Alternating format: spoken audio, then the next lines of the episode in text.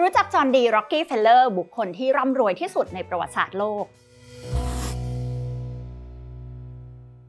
จอห์นดีร็อกกี้เฟลเลอร์เขาไม่ใช่แค่คนที่รวยที่สุดในโลกเท่านั้นค่ะ แต่เขายังเป็นคนที่เรียกได้ว่าร่ำรวยที่สุดในประวัติศาสตร์โลกสมัยใหม่ แถมยังเป็นคนอเมริกันที่รวยที่สุดนับตั้งแต่ก่อตั้งอเมริกามา โดยมูลค่าทรัพย์สินที่เขาเคยครอบครองเนี่ยนะคะ ก็มีมากถึง 13.7 ล้านล้านบาท ซึ่งถ้าเทียบกับคนที่รวยที่สุดในโลกตอนนี้ปี 2023 อย่างคุณเบอร์นาร์ดอาร์โนที่เป็นเจ้าของอาณาจักร LVMH เขามีมูลค่าทรัพย์สินอยู่ที่ราว 7.4 ล้านล้านบาท ซึ่งก็ต่างกันเกือบเท่าตัวเลยทีเดียว เบื้องหลังความร่ำรวยของ Rockefeller ก็คือธุรกิจน้ำมันค่ะ ที่เริ่มต้นเมื่อปี 1870 หรือว่านานกว่า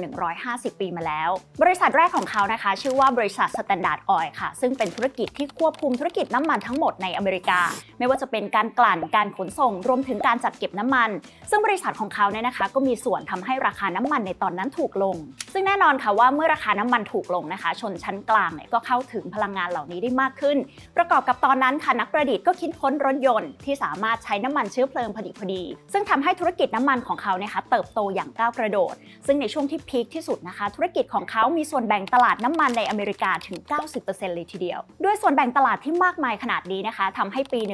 1911 ค่ะ บริษัทสแตนดาร์ดออยล์ของ Rocky Feller ถูกตัดสินว่าผิดกฎหมายผูกขาดทำให้ต้องแยกบริษัทออกเป็นทั้งหมด 34 บริษัท แต่หลังจากที่แยกบริษัทไป 10 ปีนะคะกับกลายเป็นว่าทรัพย์สินของ Rocky Feller เพิ่มขึ้นถึง 5 เท่า นั่นหมายความว่าเหตุการณ์นี้เนี่ยไม่ได้ทำให้เขารวยลดลงเลย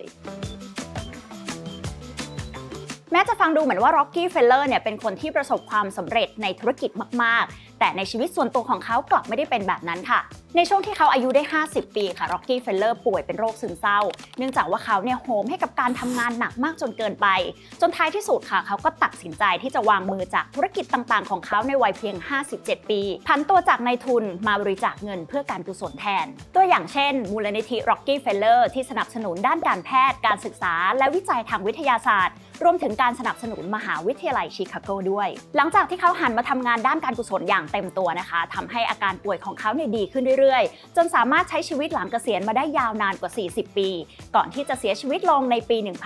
1937 ในวัย 97 ปีค่ะ จากเรื่องราวของ Rocky Feller นะคะ ก็คล้ายๆ กับเศรษฐีระดับโลกหลายๆ คนค่ะ ที่หลังจากที่เขารวยมาถึงจุดจุดหนึ่งแล้ว ก็อยากหันมาทำงานเพื่อสังคม หรือทำงานด้านการกุศลแทน ซึ่งก็เข้ากับทฤษฎีความต้องการของมัสโลค่ะ ที่ลำดับความต้องการขั้นสูงสุดของชีวิตมนุษย์ นั่นคือความสมบูรณ์ของชีวิตในแบบของตัวเอง ที่อาจจะไม่ได้หมายถึงเรื่องเงินทองเพียงอย่างเดียว